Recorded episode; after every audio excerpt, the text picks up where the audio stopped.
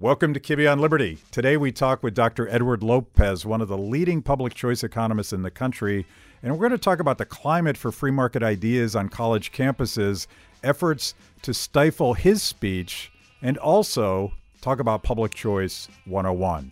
Check it out.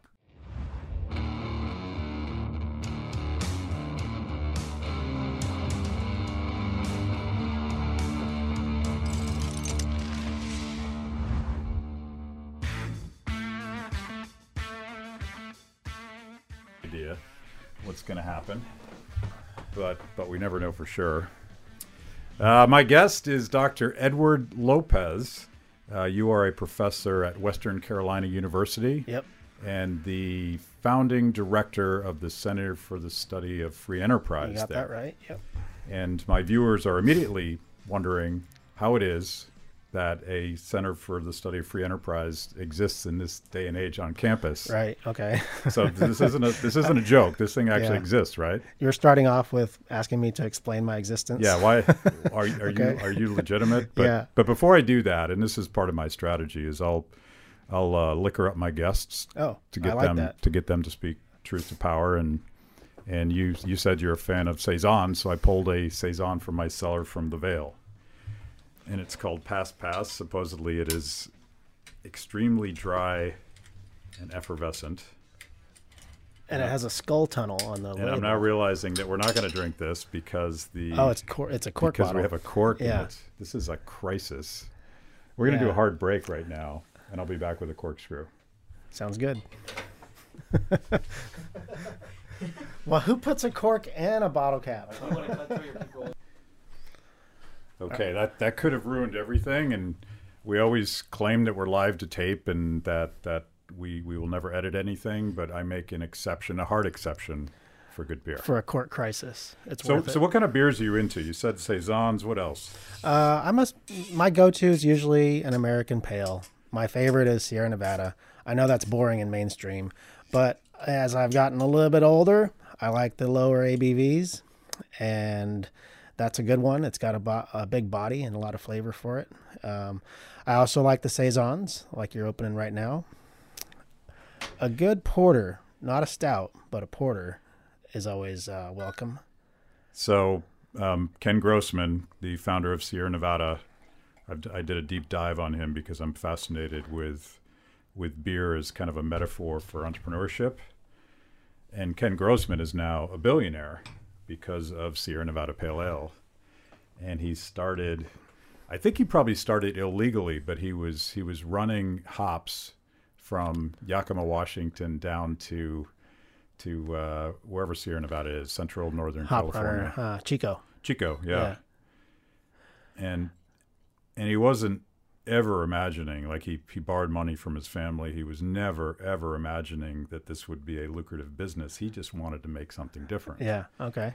And I love to tell these stories because you know people people get sort of cheers. Cheers for the people.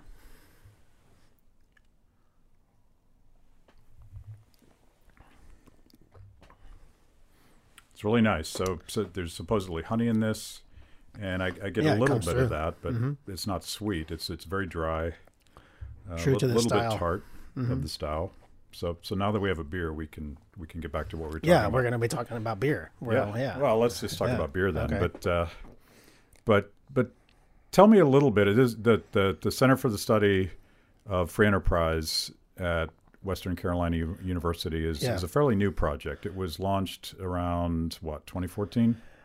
No, a little bit later, actually. Um, it was approved in late 2015, came together in 2016, and we started launching programs in 2017. So Yeah. it's, uh, I think we're in our second complete year right now. I'm I'm old enough to remember when anything resembling free enterprise at the university level was at George Mason, at Chicago, Auburn, and then a couple private schools, Hillsdale and Yeah. Grove City, and that was it. Yeah, yeah. And and now these these centers actually are thriving at a number of universities across the country. Yeah. But there's some blowback to that. You you dealt with a lot of uh, hostility, particularly from from other departments in the university. Sure did.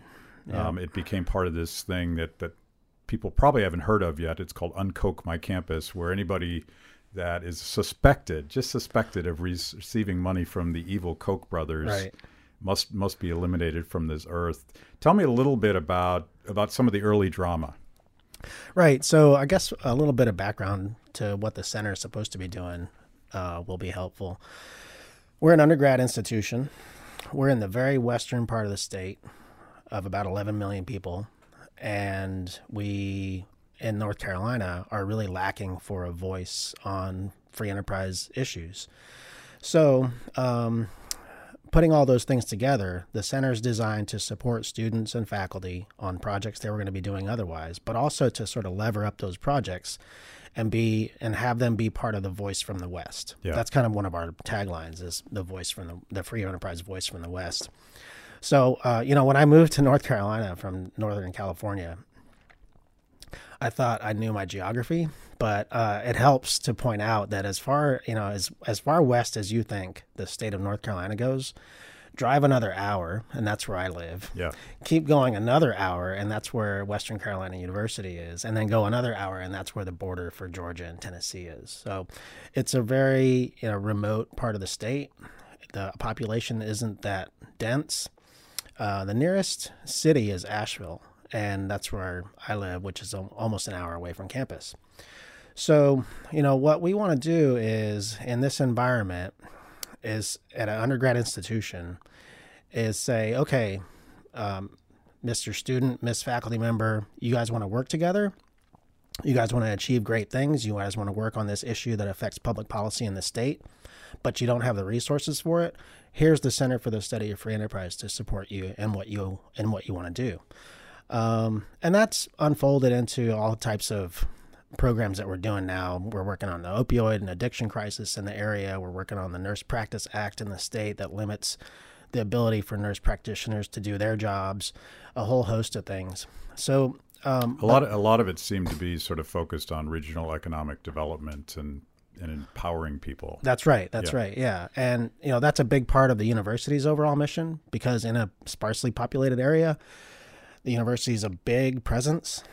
And we traditionally, and actually by our written mission, take it upon ourselves to sort of be one of the leaders in the region's economic development. So the center does that stuff too. And you might ask, you know, well, what's wrong? What what's the big This problem with those sound things? scary yeah, so far. yeah, you Yeah. might ask that, but Yeah. um, but we have to rewind to when I was proposing the center Mm-hmm. and the way that that was perceived and the way that a lot of folks got agitated uh, uh, based on that perception. So um, to put it, I think in those in those terms, here's a free market economist with longtime ties to the Charles Koch Foundation. Um, he's got a big pot of money uh, promised from the Koch Foundation, and he's coming in here to, you know, change the university and alter the curriculum in a way that serves the interests of the Koch brothers. I And- looked you up, by the way, on, Yeah. on Coke My Campus, and Am I on there? You are on there. That's and- great. And the fact, I'll drink to that. yeah, drink to that. Yeah. Like this should be a, a scar of honor. Cheers to that. But So uh, part of uh, part of your uh, list of crimes is past president of the Public Choice Society oh god. and, and past president of the Association of Private Enterprise Economists. I always have a hard time with that one. Right. And these are all um, um, gatherings of, of free market scholars that that do academic research. So you your your bill of particulars is particularly damning to Yeah. to some people. yeah, and the irony there It's okay like, here. We're yeah. gonna we'll, we'll tolerate it here. Yeah, I mean the irony there is like you know, r- real free market scholars they wouldn't probably let me in. Uh, I think that's an overstatement. But also a public choice society, it's not really that type of environment as much as it is just folks from political science and Yeah. economics getting together and presenting their papers It's, on it's whatever. not even slightly political. It's not even Yeah. ideological in the sense that that that that you've been accused of. and it has those it has roots in free market ideology but a lot of a lot of our past presidents are lefties and don't really think about whether they're advocating for or uh, arguing for markets or non-markets they're just doing their research Yeah, Mm-hmm. yeah. But you were um, confronted by this, um, and I, I don't know the process exactly, and I don't want to get into too much weeds of of of sort of the campus culture, but but there was a public hearing of sorts where you were you were being asked to explain the, the mission and purpose of the of the new center, and a professor from the humanities department showed up and and it's fascinating to to read. I read I read his statement and and it goes on and on and on about about intellectual tolerance and diversity of opinion and and how we we need to have that environment but and you know what they say about everything that precedes the but but we can't have this guy and Right. we can't have these Right. ideas Yeah. because because that's intolerable Right. and this is playing out on campus writ large but but you were you were the target In a faculty senate meeting yeah without any warning. So, in other words, on the record. so you were you were like Yeah. set up and you know the phrase intellectual um, honesty uh, came up so many times in Right. that letter, Yeah. which is a way of accusing you know the person you're talking about of being a liar. yeah Uh, so um, yeah, at the end of the day, I was accused of being a liar multiple times by a colleague in front of everyone else on record for wanting to establish this center. Yeah. But your but your approach to this, and this this is why I want you to lead with this story. Your approach is is um, appears to have a happy ending, and and you you said I have nothing to hide. Um, I would love for this entire community to judge me based on our work and based on our Yep. ideas, and that's what you proceeded to do. Yeah. So, um, you know, my my reaction to all of this, uh, after sort of absorbing the blow, Yeah. is to say, well, you know, look, I'm not going to change what I'm trying to do based on some uninformed and really harsh and ultimately wrong criticisms. Uh, I'm going to play the long game and I'm going to um, push through and get this center up and running and start these programs that benefit students and faculty in the community.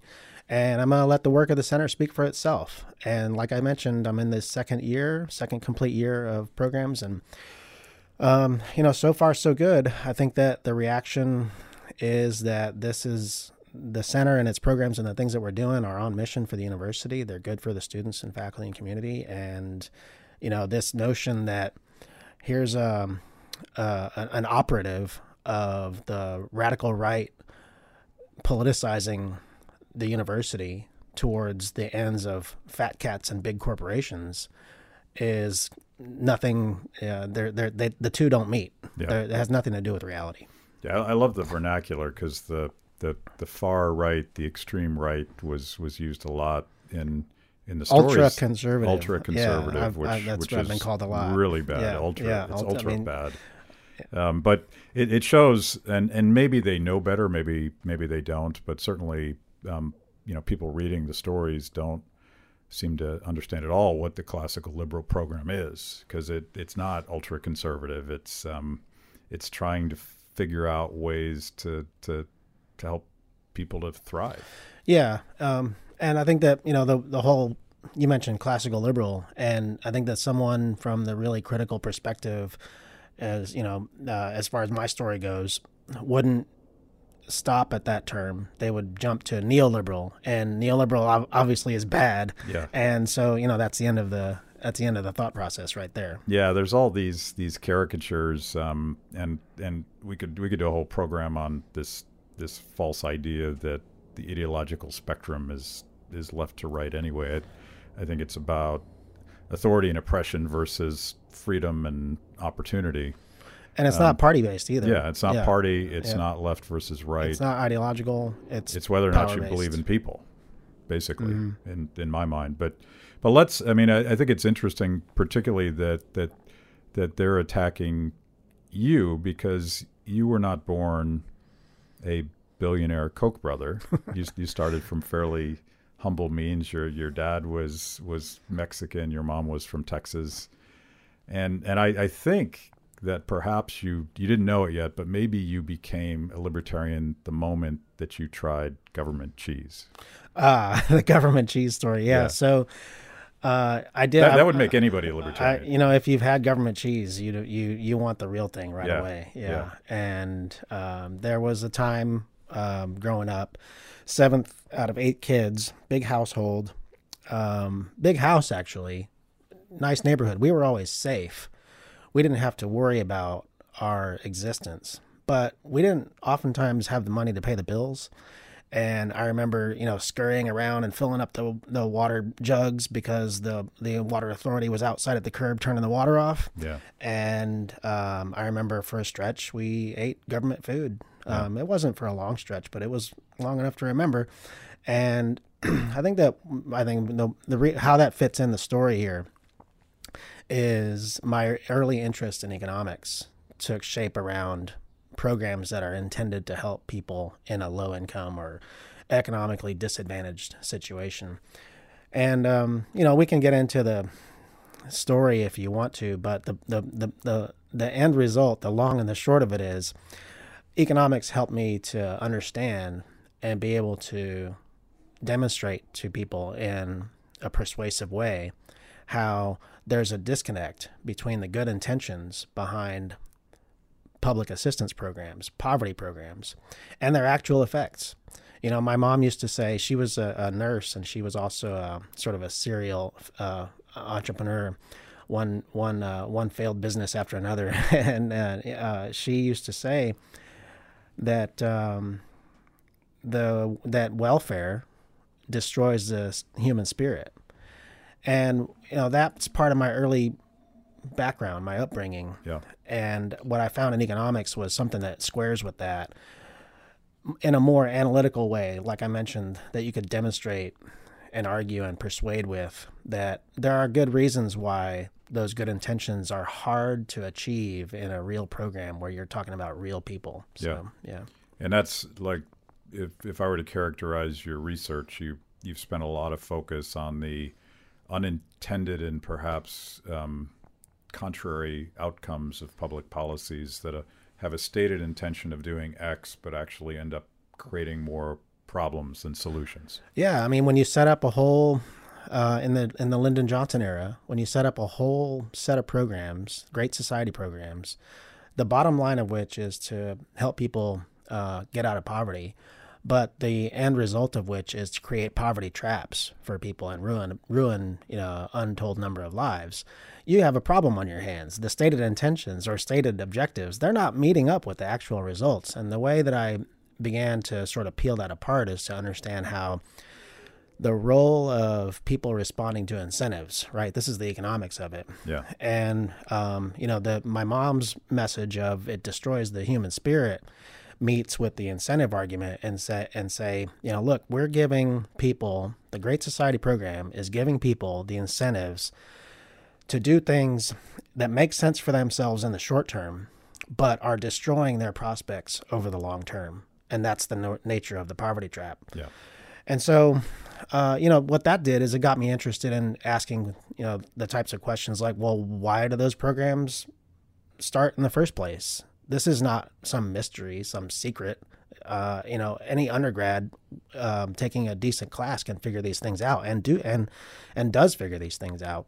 So why have the programs? Um, why do they stick on the books? And that got me to start to think about if incentives matter for looking at the welfare recipient and the person administering the welfare programs, maybe we can look at the question of why the programs start in the first place from this perspective. And that's what got me interested in studying politics and bureaucracy from the perspective of economics, which is what, you know, incentives matter. Yeah. It, so I started. I started the the first program was actually um, me talking with uh, Matt Battaglia, who's the guy who does all the fantastic artwork Love the logo. on our on our beer glassware, um, available at freethepeople.org um, for a very reasonable price. Also as a sticker on my desk in my house. stickers, T-shirts, hats. We we're more of a lifestyle brand. We're we're we're exactly the opposite of what you guys are trying to do. There there'll be no serious ideas dealt with ever on our show. But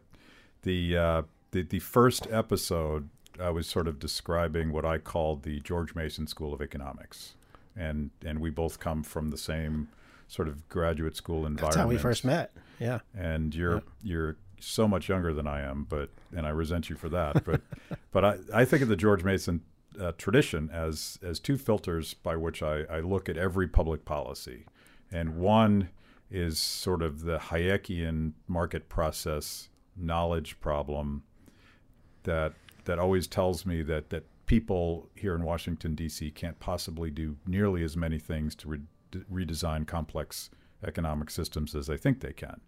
And so there's that there's that fatal conceit that that you know more than everybody else, and you supplant that process. And I think that's a fundamental critique of, of much of of these well-meaning programs. But the other half is the public choice incentive problem. Mm-hmm. And and I thought um, what I might get you to do as as as an actual scholar in public choice, walk us through some of the basic concepts of, of public choice economics, and start with start with James Buchanan and and him winning the Nobel Prize. You tell that story in your book. Yeah. Uh, give a plug for your book. Okay. Shameless plug. What's Uh, it, what's it yeah, again? so my co-author Wayne Leighton, Yeah. who you also know from George Mason Economics, and I we published this book. It's called Madmen, Intellectuals, and Academic Scribblers, and it came out about five years ago or so. the idea behind this book is to situate what we're calling public choice into this question of why do we get bad policies? Why do they stay on the books? But also, and this is where we're, I think, advancing things is like, why do sometimes these bad policies get repealed? Yeah. Because that was kind of an underappreciated question uh, um, in the in the scholarly world where I live. So yeah, public um, choice at its core sometimes feels quite dismal. It's like you know, Yeah. voting is irrational, and, Yeah. and bureaucrats are going to eat our lunch, and in the end, democracy dies. And you know powerful darkness. people who are self-interested are the ones who get in control Yeah. and you know it's it's bad for the rest of us so but, but it- there, but there's obviously more to it than that. right it's not just a council of despair Yeah. and we have these uh, episodes of where uh, decisions that get made in, in national capitals and state capitals actually uh, do you know good things or you know undo bad things. And so this was the real question that we um, were getting at wayne and i in our book mad men. And along the way we tell the story of public choice and the origins of of it through the lens of jim buchanan. Uh, and as you mentioned he won the nobel prize for public choice in 1986 so i think that I one way to I was actually a student in his constitutional Yeah. economics class Yeah. the day that happened, and so I got to watch the circus and and that little vignette. i knew that i knew you were going to say that yep Um, but the vignette, um, it, I, I read the public choice section this morning in, in preparation for this conversation, and and the vignette about Buchanan and the, what the New York Times and the Washington Post and all the all the smart people, right the intellectuals, Right. had to say about it yeah were exactly, almost verbatim, what your your your professor showed up and said in your organizational meeting. right Uh, intellectual diversity is very important, but not not this. Right. No, not this. yeah But what was what was the Buchanan insight? Yeah, so I think that somebody who um, is looking out the window and trying to understand what's happening in the world, uh, just take for example the deficit and the debt. Yeah.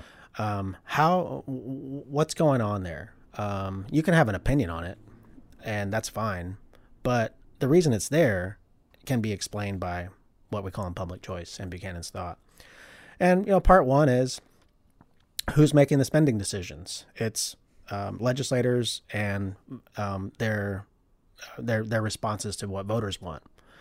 And you know, when you accumulate debt, what you're doing is the benefits are going to current people, voters, but the costs are going off onto the future. And in the game of re- what legislators respond to, those future voters don't have a seat at the table. Yeah. And this is one of the insights that Buchanan uh, brings up. And actually, it kind of is this sort of council of despair. And uh, so when uh, there's there's more By, to the- by the way, just to despair a little bit, Yeah. the, the February It's worth it sometimes. the February yeah. federal deficit is two hundred thirty-four billion dollars, and I'm old enough to remember when we worried about an annual, An budget, annual budget deficit, deficit. of less than two hundred thirty-four billion, and and that's why we're at twenty-two trillion and ticking away. So so we're living in a public choice world where we're spending the future yeah. uh, on a daily basis. Yeah, and you know Buchanan was also interested in ethics, and he made the ethical argument about you know laying that on to future generations, stealing from Yeah. unborn children.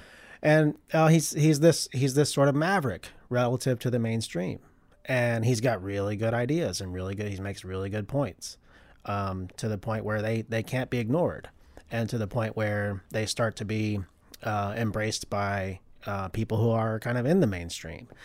and then to the point where um, the Nobel Committee recognizes it. And the reaction at that point, which is what you're talking about, was um, you know fairly dismissive.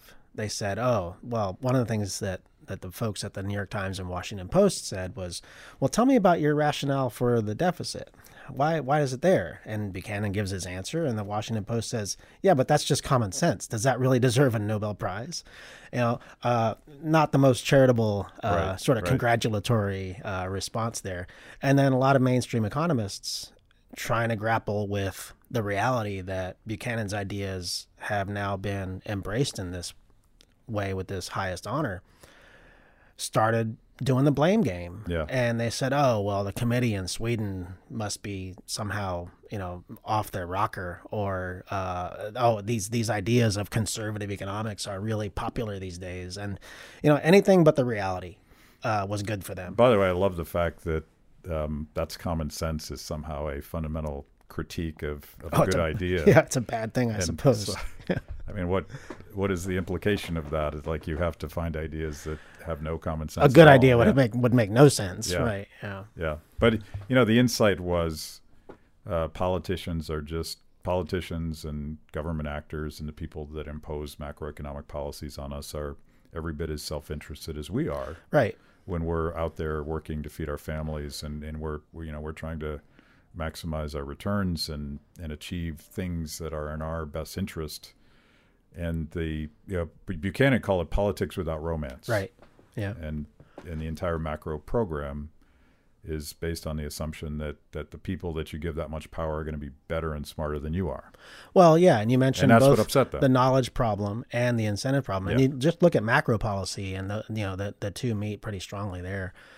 Um, but I also I also think that this this can be not just a, an explanation for why things go bad, but um, a tool and something that you think of as an ingredient for if you want things to get better. Yeah. So, um, you know, you you were looking at your phone just a minute ago.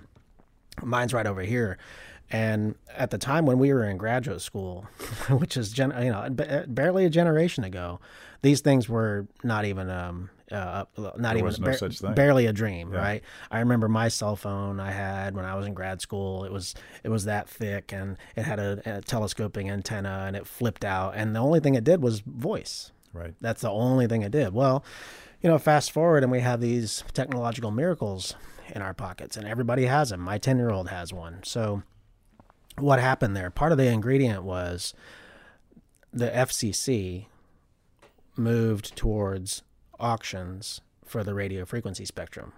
We privatized the airwaves. And when did that happen? That happened under Bill Clinton. Um, so where's the sort of interest of the policymakers um, come into play here? Where does it come into play?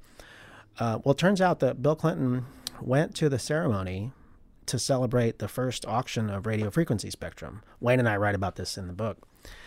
And, um, you know, they had a photo op, and the commissioner was there, and the, the, the, the, the, the chair and the other commissioners were there, and the president of the United States was there. And they had one of those big checks out in front, and it said to the U.S. taxpayer, and it was some billion dollars. I forget the number now and you know and a- as the photo was sort of staging you know clinton does what clinton did and he kind of nudged somebody next to him he's like i'd go anywhere for a check this big you know and i think that that sort of helps to sort of crystallize Yeah. he wanted that to happen because he ran on a platform of deficit hawkery and this uh, contribution to the to the U.S. Treasury actually made a dent in the deficit those days. So it was every bit in, It was, it was in a his budget interest. offset. It was a bu- yeah. It was very much in his interest Yeah. to back this thing. You know, one of the Yeah. um, perhaps one of the ironies for for partisans that might watch this is that is that Bill Clinton did that and unleashed uh, um, a technological wave of innovation Right. that that we couldn't survive without today. Um, but you know, Jimmy Carter did the same thing, particularly with transportation. Um, and today, um, partisans uh, on a daily basis demonize the, the Trump administration for for deregulating um, Right. on the administrative Yeah. side. That that you know, you know, they always say you know children are going to die because of X, and you, it doesn't matter what it is, they fill it in, and and yet you know Democrats have have been a key part of this this sort of counter revolution that push back against the the endless, mindless growth of the regulatory state. Yeah. You know, I, and I think that it goes back to uh, n- it not being a partisan or ideological issue. You know, look look at the main figures in play with airline deregulation, with privatizing the airwaves. These guys, you know, Ronald Coase and Alfred Kahn are the, they're, they're the economists' names, and they're they're you know they're out in the in congressional testimony. They're out making the phone calls to, um, you know, peddle their ideas. They're giving the interviews in the press, and consistently they're saying this is not a question of whether governments are better or markets are better. This is a question of getting the regulation right. This is not a question of you know any kind of deregulation necessarily being a bad thing because it empowers corporations to screw the little guy. Uh, this is a question of what types of regulatory framework works the best given the technology, given the time, a, a, you know, the, the age, uh, and so forth. And so it wasn't like these you know, radical free market ideologues came in and rigged the political process, and the next thing you know, They were, everything's they were, deregulated. they were Brookings Institution. yeah, they were actually moderates, and, Yeah. and it happened under under a lot of Democratic presidencies. Um, you know, Carter with the airline dereg, and also transportation other other transportation uh, industries, trucking and whatnot. And you know, Clinton, um, not just with spectrum privatization, but also welfare reform. And you know, actually, we ran kind of a budget uh, surplus under Clinton. So you know, look, I think that somebody who wants to understand, you know, what's going on in the world needs to peel apart this sort of Fox News versus MSNBC. You know, each of them is a voice of their respective parties they need to peel apart this sort of okay you're left wing i'm not and we can't have a conversation anymore uh, and realize that you know first of all both parties have grown this uh, government and created the debt that we have it's happened under republicans as much as if not more so than um, you know than democrats and uh, you know it's not going to get better by just sort of saying okay let's elect the good guy Yeah. I think things might get better if if uh, if, if Matt Kibbe or Ed Lopez were elected, but I have too much dirty laundry. I can't I can't survive the the process. Oh, I would be process. Yeah. corrupted from day Yeah, one. yeah. I- I oh, would- and that's the point I was going to make. I Yeah. mean, look at how look at the left's reaction to when Obama got elected. I mean, the first thing he did was sort of drop a bunch of his uh, like what did he do on what did he do on marijuana after he got elected? he he ramped up enforcement. Yeah, what did he do on you know the the the, the conflicts abroad? He prosecuted them even stronger than Bush did. I right? think he I think he dropped. I forget what the number is. Logan, do you remember? He dropped so many more bombs than, Yeah. than Bush did. yeah. But he, he got a Nobel Prize. So Uh, yeah, well, th- you know, the, the good thing that's is they front loaded that, right? Yeah. so, uh, yeah, but point is, like, once you, and he also like very aggressive on deportation yeah, of of, that's- uh, of that's right. illegal immigrants That's right. and and so it part of this part of this political mythology is incredibly frustrating because it's not fact based at all. and I think that part of the mythology is um, your party's bad, my party's good. Uh, I can't grant you a single point argumentatively, otherwise, you're going to think that I buy into everything.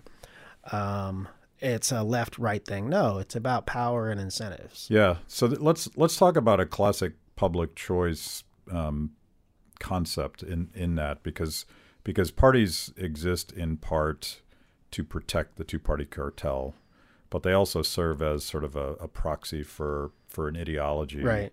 And you know, people will vote Republican because they think they're going to get X, or they'll vote Democrat because they think they'll, they're going to vote Y. And you discuss this in your book. The the the concept is the public choice concept is is rational ignorance. Mm-hmm. And and I like to point out there's a there's a phrase amongst conservatives that they, they say, and it's sort of a derogatory phrase, low information voters. Right. And I always go out of my way to say, um, I live and breathe this stuff every day, and I am a low information voter. I couldn't possibly know all of the the intertwined incentives and and who's showing up in which senator's office and what's buried in a bill that no one gets to read Right. before they vote on it. So so we live in a world of of political radical ignorance, but but that's sort of uh, you know the public choice explanation is it's rational not to know everything because you got more important things to do with your life. Right. I mean, information is hard to get your hands on. Yeah. And let's suppose that you did spend a good chunk of your time um, looking up the records of every representative that you have all the way up the chain. What good is that going to do you? At some point, you can cast a vote. Um, if you spend enough additional time, sure, you can start writing letters. You can have your voice, um, you know, resonate louder than other voices do, but it's not going to be that much louder. It's not going to be that influential. Uh, and so, you know, the costs are high and the and the gains are relatively low. And so, what what what that ends up doing is, it creates um, some leeway among people who are making the decisions in the policy world. And you know, a little while ago, I said they're they're going to be responsive to what voters want. Uh, and now I'm saying that there's leeway to be unresponsive to voters. Well, which one is it? And you know, it's all contextual. It, de- it can depend on what the issue is. It can depend on what the timing is. Uh, but you know, I I wrote my dissertation on term limits, congressional term limits, and it turns out that Congress voted on term limits, uh, whether to impose term limits on themselves. Yeah. Right?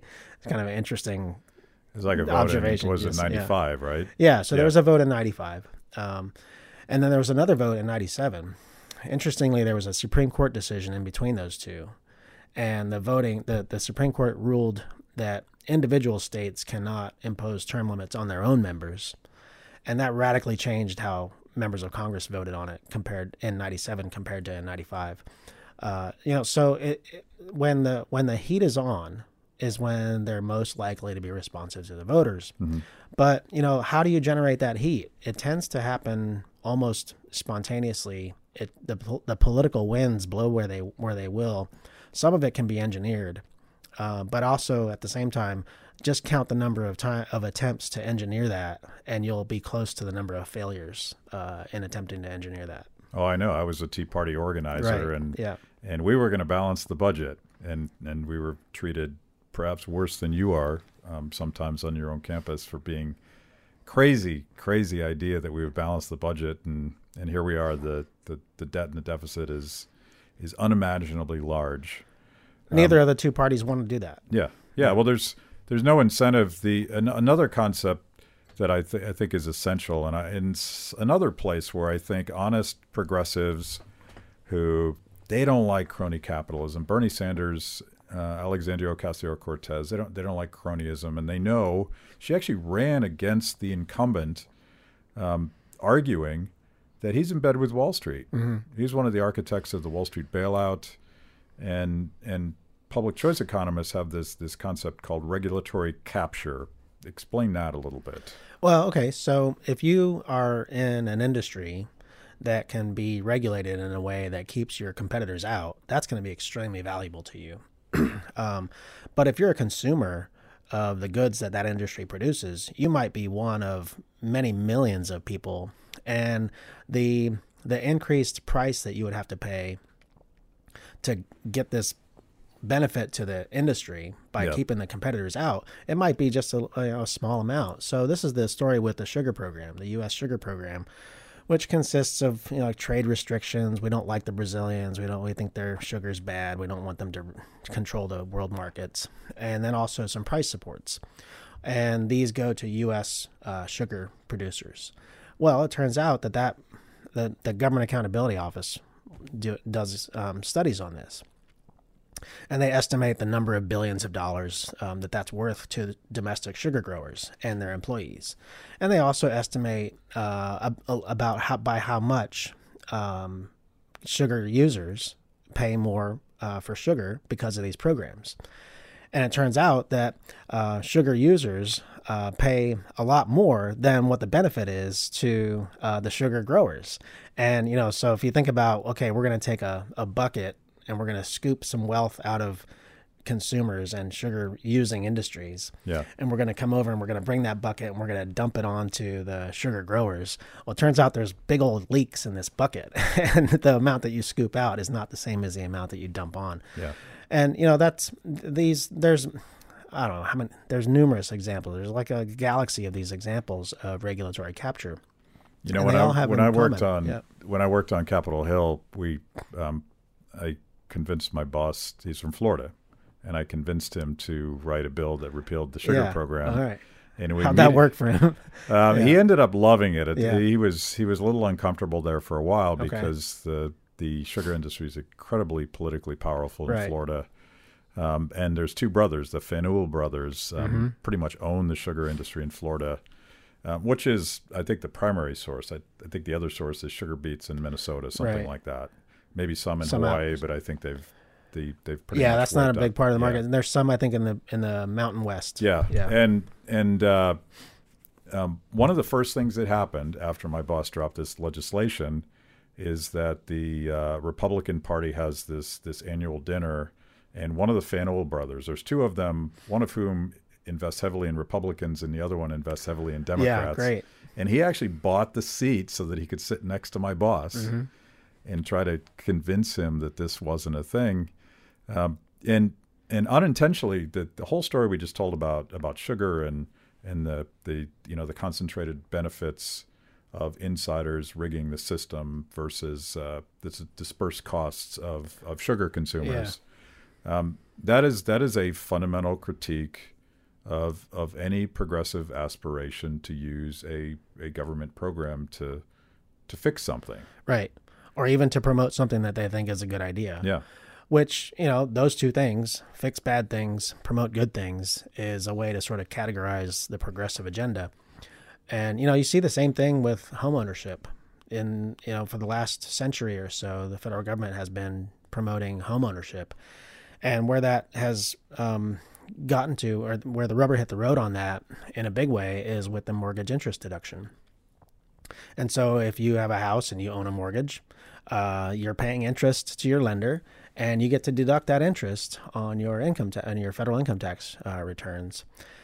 Now, uh, Government Accountability Office does studies on this one too, and what they realize is because housing is counted as a a, a capital good, it's counted as capital in the U.S. economy.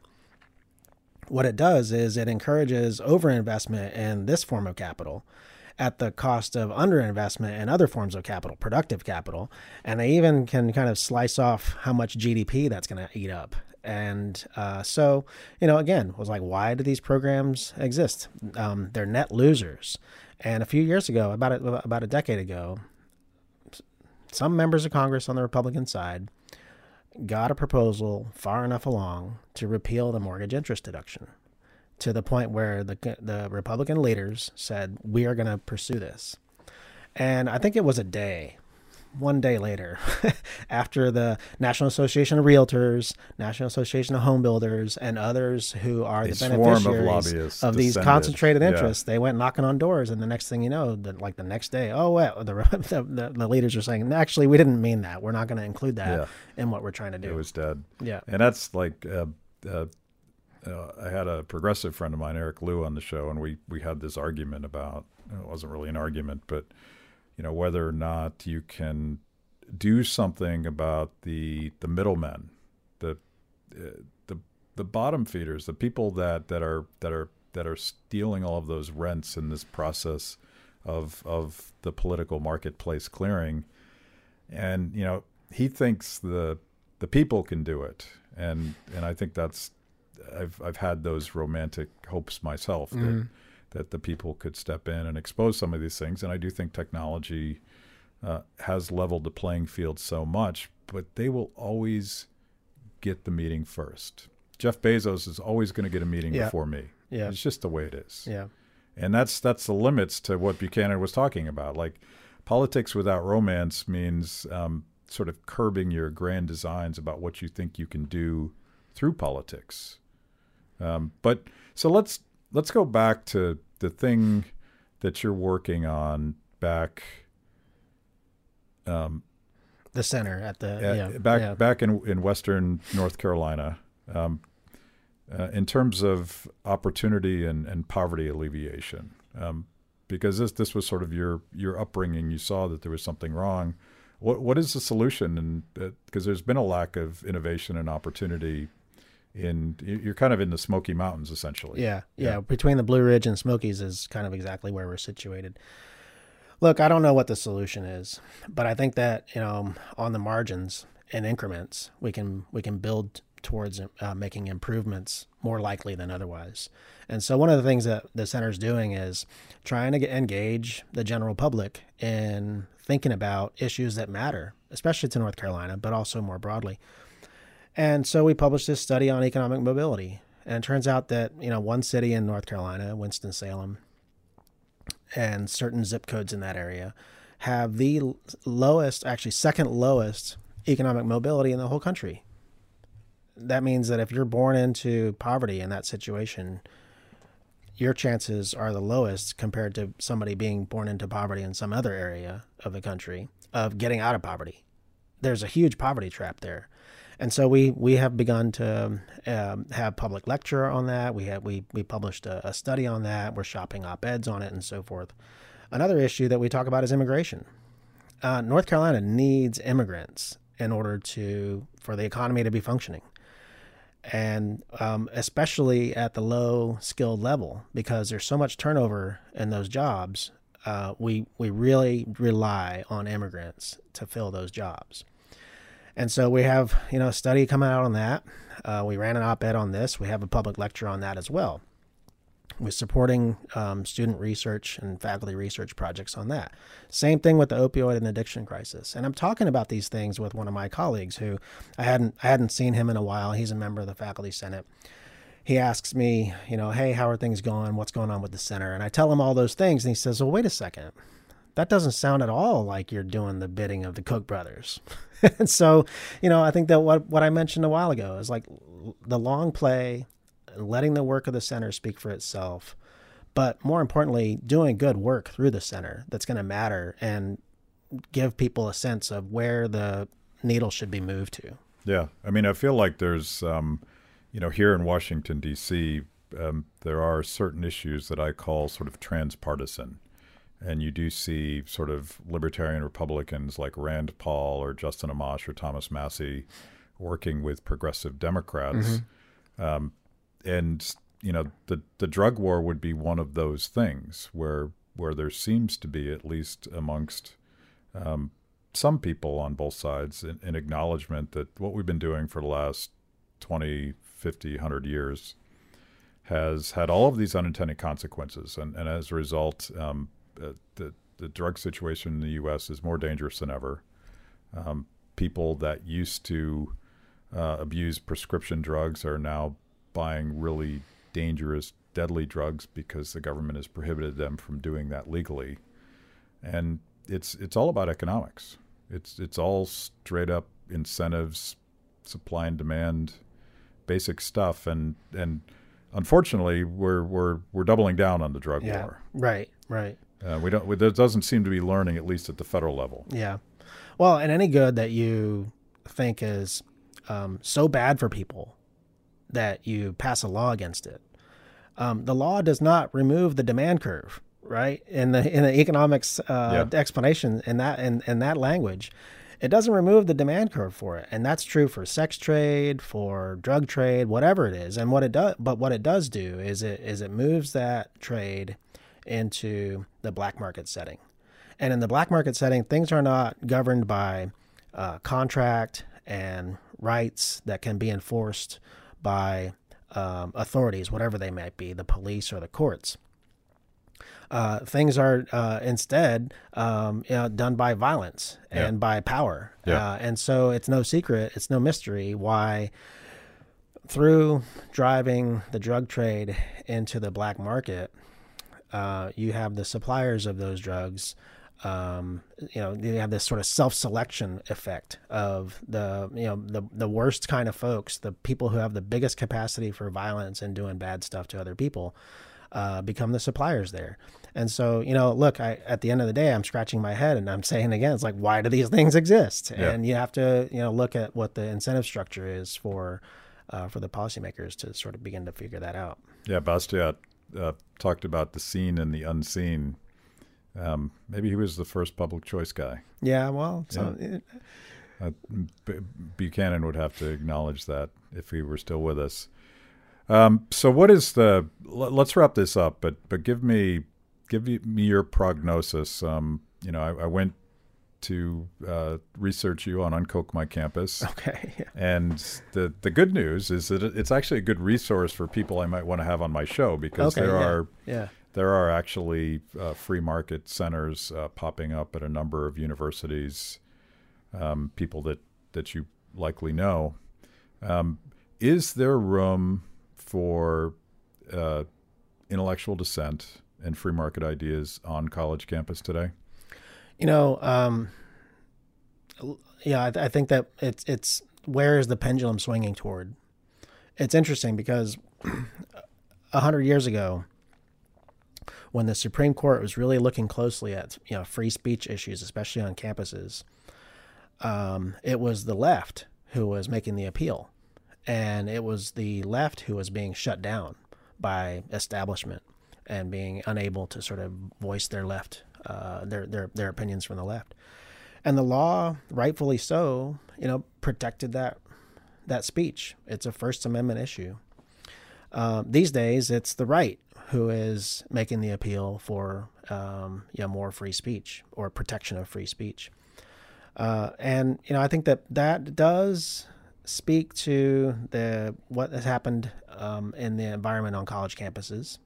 So if you look at, say, what's the profile of most faculty, um, what's their political affiliation, you've seen over the past 25 years a pretty big increase in the number that identify as left or extreme left from something like 60% in 1990 to something like 90% today. And a lot of folks are worried about that. And their prognosis based on that worry is not a good one. Um, but, you know, look, we're not going to uh, flip a light switch and have the circumstance and the situation become a good one overnight. So you have to chip away at the margins. And, you know, look, I didn't set out to start the Center for Study for Enterprise with this objective in mind. But I think that one thing it's going to be doing is it's helping to chip away at these margins, and it is helping to move that pendulum more towards, uh, you know, the university is supposed to be this sort of forum for all ideas. All ideas are comers, and um, it hasn't necessarily been that way. But you know, we're, we're we're I think the pendulum's moving back. That one further thought on that actually, North Carolina about a year ago passed a, a law that drew the contours and drew the boundary lines over what is protected um, um, protest. So, for example, you know, some conservative speaker comes to campus. The liberals don't like that. They come and protest. To what extent is that protest protected? And North Carolina says it is protected up to the point where you disrupt the ability of the speaker to deliver their message and the speaker's listeners to hear that message. Um, so you can't, you know, bang loudly to disrupt the, the, the talk. Uh, and then uh, it, it, had to point out, by the way, that uh, if you engage in violence, that's not protected either. Of course, that's not what that that already wasn't protected, but some people think it's justified to engage in violence to shut down certain speakers who don't have the right to speak. So North Carolina is is still relatively uh, free speech compared to say Berkeley, where they don't seem to prevent violence in in in stopping speakers they don't like. Right. Uh, I don't know what other states have passed um, a similar type of law. I think there are others. Yeah. Um, pretty, but I'm pretty sure California is not one of them. Yeah. yeah. Well, it sounds so reasonable. I, I assume California will be last to adopt That'd it. be the first reason why they didn't would, not do it. yeah. Okay. Thank yeah. you. This was super cool. Thanks, Matt. And yeah. uh, thanks for the beer. Uh, hopefully, next time we talk, you'll you'll have created a much larger center of free enterprise. We'll have a more cheery uh, cheery discussion in yeah. a lot of ways. Yeah. Cheers. Thanks. Thanks for listening to Kibbe on Liberty. Make sure to subscribe and rate our podcast so we can reach even more people with our mostly honest conversations with mostly interesting people.